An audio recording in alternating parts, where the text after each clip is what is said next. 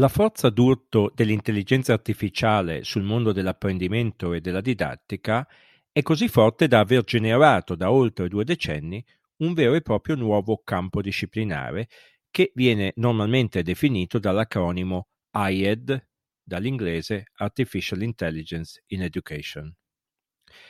Nel 1997 è stata creata infatti anche la International Artificial Intelligence in Education Society, che ha assunto la responsabilità scientifica e redazionale di una rivista che si chiama l'International Journal of Artificial Intelligence in Education. In realtà il primo numero di questa rivista aveva già visto la luce nel 1989. Oltre all'interessante serie di articoli che da allora continuano a comparire su quella rivista scientifica e in altre analoghe, negli ultimi vent'anni sono stati dedicati all'AIED dapprima una serie di articoli ricognitivi e più di recente delle vere e proprie monografie, tra cui spiccano quelle dei ricercatori del Centro per il ripensamento del curriculum di Harvard e quella del britannico David Kent.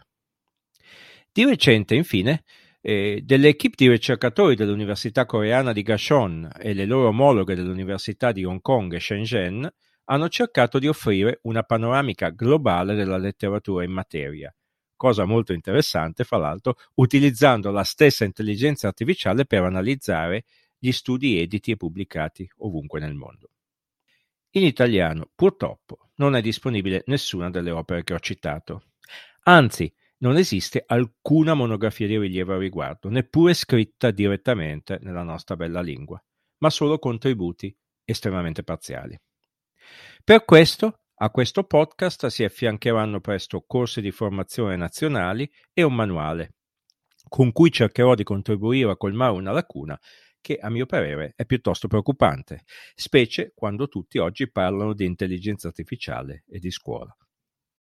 In ambito europeo spiccano le attività pionieristiche dell'Istituto per l'Educazione dello University College London, che oltre a promuovere da più di vent'anni ricerca e formazione nell'ambito dell'innovazione didattica, eh, da alcuni anni spinge per far sì che si colleghino quelli che vengono definiti i tre vertici del triangolo d'oro. Ne abbiamo già parlato, ma lo ripeto, quel triangolo costituito da sviluppatori di soluzioni di intelligenza artificiale, quindi informatici, operatori in campo educativo e, terzo lato, ricercatori accademici, soprattutto psicologi, pedagogisti e neuroscienziati, ma non solo. Sono infatti molto pochi gli sviluppatori di tecnologie AI dotati di competenze psicopedagogiche o neuroscientifiche ed è inoltre ancora fortemente inadeguata la competenza digitale e tecnologica di docenti e di dirigenti scolastici. Infine, i ricercatori accademici fanno fatica a stare dietro alla rapidissima evoluzione degli sviluppi di intelligenza artificiale che hanno conseguenze sul mondo dell'educazione. Quello che accade normalmente in ambito scientifico oggi è che non appena compare uno studio in realtà si riferisce già a qualcosa che è stato superato da tre generazioni eh, di sviluppi informatici o di intelligenza artificiale.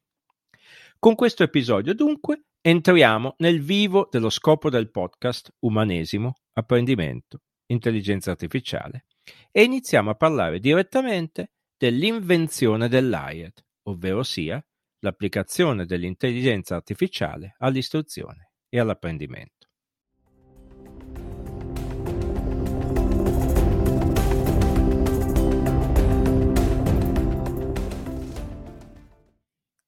L'intelligenza artificiale è applicata nell'istruzione in diversi modi. Di conseguenza non è possibile né trarre conclusioni globali sommarie né eh, fare grandi affermazioni generiche sull'efficacia dell'applicazione dell'intelligenza artificiale all'educazione. Sebbene sia facile, certo, grazie alle polarizzazioni favorite da Internet, schierarsi in maniera netta, apodittica, no? O tra coloro che adorano l'intelligenza artificiale a priori o fra coloro che la ritengono la nuova incarnazione del male, vorrei invece ripercorrere con un certo scrupolo e in dettaglio le varie applicazioni AIED per aiutare le ascoltatrici e gli ascoltatori a comprendere la complessità e la ricchezza degli strumenti che oggi abbiamo a disposizione. Soprattutto vorrei aiutare i docenti di ogni tipo e scuola e grado. Per facilitare un dibattito che sia significativo, però, dobbiamo essere chiari su quale delle molteplici varianti di applicazioni IED stiamo discutendo. Soprattutto perché molte di esse sono o solo in fase molto iniziale, ancorché magari un po' pompate dai media o da esigenze di mercato, o non hanno ancora ricevuto gli studi necessari a convalidare o a suggerirne l'abbandono o il miglioramento. Normalmente è perciò utile classificare gli strumenti e l'applicazione dell'AIED secondo tre tipologie che sono distinte, anche se talvolta si sovrappongono. Applicazioni incentrate sugli studenti e l'apprendimento, applicazioni dedicate ai docenti e alla didattica, applicazioni sviluppate per le istituzioni e la loro amministrazione anche se sicuramente farò qualche accenno in corso d'opera a quest'ultima categoria, sarà le prime due che dedicherò principalmente la mia attenzione.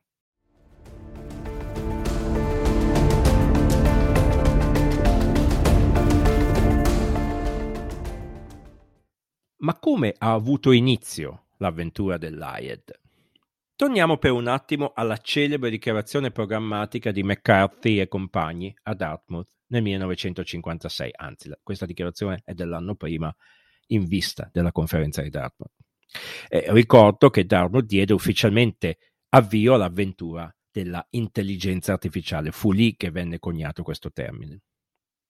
Dicevano i promotori di Dartmouth, lo studio dell'intelligenza artificiale procederà a partire dalla congettura che ogni aspetto dell'apprendimento o qualsiasi altra caratteristica dell'intelligenza possano essere descritti in linea di principio in modo così preciso da rendere possibile la costruzione di una macchina per simularli. Ebbene, la prima macchina di tale natura che viene solitamente citata è la macchina insegnante dello psicologo dell'Università dell'Ohio, Sidney Pressey. Si parla degli anni venti, di cento anni fa. Eh, di che cosa si tratta esattamente? Che cos'era? Come funzionava? Immaginate una macchina da scrivere con solo cinque tasti, A, B, C, D, E, contenente un cilindro perforato nel quale sono elencate in successione, ma non sono visibili agli studenti, le lettere delle risposte corrette a una serie di domande a scelta multipla che invece allo studente sono presentate su un foglio di carta. A ogni domanda lo studente legge il foglio, sceglie la lettera che ritiene corrispondere alla risposta corretta. Se sbaglia dovrà tentare una nuova opzione, se invece risponderà correttamente gli verrà segnalato dal meccanismo di avanzamento che può passare alla domanda successiva. In questo modo la macchina insegnante, così veniva chiamata da Sidney Pressey la teaching machine, fa due cose. Corregge gli eventuali errori, consentendo di scoprire tutte le risposte esatte alle domande presentate. E alla fine, inoltre, conta il numero di errori che si sono fatti, dando così una sorta di voto finale all'esercizio esame.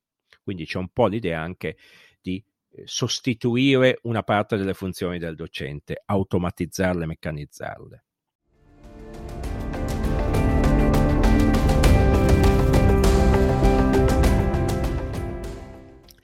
La macchina di Pressy ispirò negli anni 50 il padre del condizionamento operante, lo psicologo di Harvard Burroughs Skinner.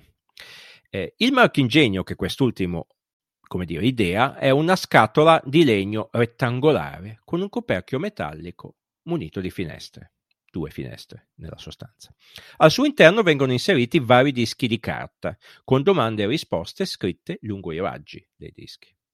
Nella finestra di sinistra, diciamo, del coperchio appare una domanda alla volta. Lo studente scrive la propria risposta sul nastro di carta disponibile nella finestra a destra e fa avanzare il meccanismo. Quando ha fatto questa operazione di avanzamento eh, viene rivelata la risposta corretta, ma viene al tempo stesso, perché è un disco, coperta quella data dallo studente, quindi lo studente non la può più cambiare. Se lo studente ha risposto correttamente, la visione della risposta giusta corrispondente alla sua funge da rinforzo dell'apprendimento. Se ha sbagliato, può leggere e studiare la risposta corretta per aumentare la possibilità di rispondere correttamente in futuro e di essere dunque rinforzato. L'idea di fondo di Skinner dunque non è solo di sostituire gli insegnanti con macchine per guadagnare efficienza, anche se questo sogno un po' c'è sempre stato in, in questo tipo di persone e di inventori, ma è fortemente basata sulla sua teoria dell'apprendimento. Per Skinner, ricordiamolo, è importante che quando si sta imparando si ricevano eh, sulla base delle risposte che si sono date dei rinforzi positivi quando si risponde correttamente, perché questo migliora la qualità dell'apprendimento. Inoltre, Skinner osserva che se il processo di apprendimento viene suddiviso in un gran numero di passi molto piccoli e il rinforzo viene fornito a ogni passo, questo genera una disposizione ottimale a imparare perché fra l'altro tiene maggiormente conto del tasso di apprendimento di ogni singolo studente, perché questa grande quantità di piccoli obiettivi possono essere, come dire, ripercorsi ognuno col passo tipico di ogni studente. Con le sue stesse parole, la macchina di per sé ovviamente non insegna, ma l'effetto che essa ha sul singolo studente è sorprendente e simile a quella di un tutore privato. Non dimentichiamo queste parole perché torneranno utili.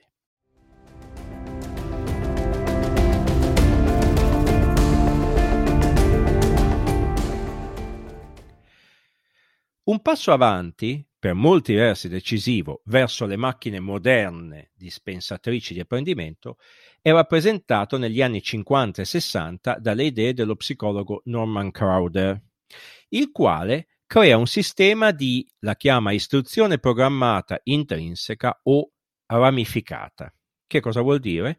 Eh, in sostanza, compone dei manuali che a seconda delle risposte date a domande a scelta multipla indirizzano gli studenti a pagine diverse. Se si è risposto esattamente a una pagina con nuovi materiali da apprendere, se si è risposto in maniera sbagliata a una pagina di feedback specifico per quell'errore, con cui porvi rimedio e alimentare dunque il proprio apprendimento. Nasce in questo modo il concetto di apprendimento adattivo, cioè della personalizzazione dell'apprendimento a partire da una serie di risorse esaurienti preparate da un esperto e da una modalità di somministrazione di queste stesse risorse che dipende da un meccanismo di valutazione formativa, cioè di domande a partire dalle quali stabilire che cosa è necessario fornire e cosa no al discente. Sarà quest'ultima la via imboccata dai primi sistemi di istruzione assistita da computer, normalmente noti con l'acronimo CAI dall'inglese Computer Aided Instruction, che dagli anni 60 fino agli inizi del nuovo millennio hanno cercato di creare percorsi di apprendimento adattivo, capaci appunto di personalizzare la somministrazione di risorse didattiche a seconda del comportamento di ogni singolo discente. Il più famoso di questi sistemi ha un nome piuttosto curioso, si chiamava Plato, dal nome inglese per Platone, ma in realtà è un acronimo per eh, Program Logic for Automatic Teaching Operations, logica programmata per operazioni di insegnamento automatico, e fu avviato nel 1960 dall'Università dell'Illinois per essere dismesso soltanto, dopo molti aggiornamenti, nel 2006. Che cos'è Pleto? In pratica è la trasposizione dal cartaceo al digitale, cioè da un supporto di carta alla memoria di un computer e più avanti eventualmente di dischetti, dei manuali ramificati di Crowder.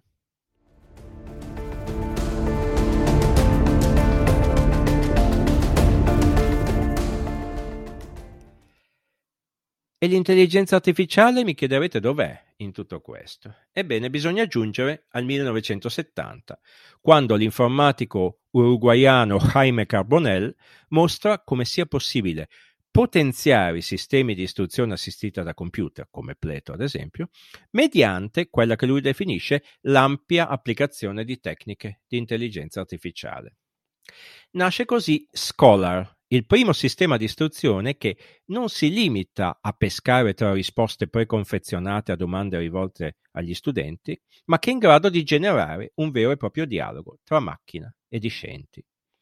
Lo spiego con le stesse parole, magari solo semplificandole un po', di Carbonell. In quello che può essere definito un sistema di istruzione assistita da computer di tipo convenzionale, il database è costituito da molti frame, da molti cornici di parti specifiche di testo, domande e risposte previste a priori e inserite in anticipo dall'insegnante. Tutto quello che avverrà è previsto in anticipo, in poche parole. Al contrario, Un sistema di informazione assistita da computer, potenziato dall'intelligenza artificiale, si basa sull'utilizzo di una rete informativa di fatti, concetti e procedure. Può dunque generare testo, domande e risposte corrispondenti. E siccome può anche utilizzare la propria rete informativa per rispondere alle domande formulate dallo studente, è possibile un dialogo a iniziativa mista, cioè iniziabile da entrambe le parti, tra studente e computer, con domande e risposte che ciascuno di essi può formulare. Con quanto vi ho raccontato fin qui, sono gettate le idee di base di buona parte dei futuri sviluppi dell'AIED. Gli algoritmi semplici e di apprendimento automatico di cui abbiamo parlato in una delle prime puntate di questo podcast verranno perciò applicati in avvenire, in larga misura, a partire da queste idee integrate da tutto ciò che ulteriormente la psicologia, la pedagogia e le neuroscienze scoprono e continueranno a scoprire riguardo all'apprendimento umano. Nella prossima puntata inizieremo a vedere dove siamo giunti, categoria per categoria, delle applicazioni AIED, ovvero sia dell'intelligenza artificiale applicata all'istruzione e all'apprendimento. A presto e buona settimana a tutte e a tutti.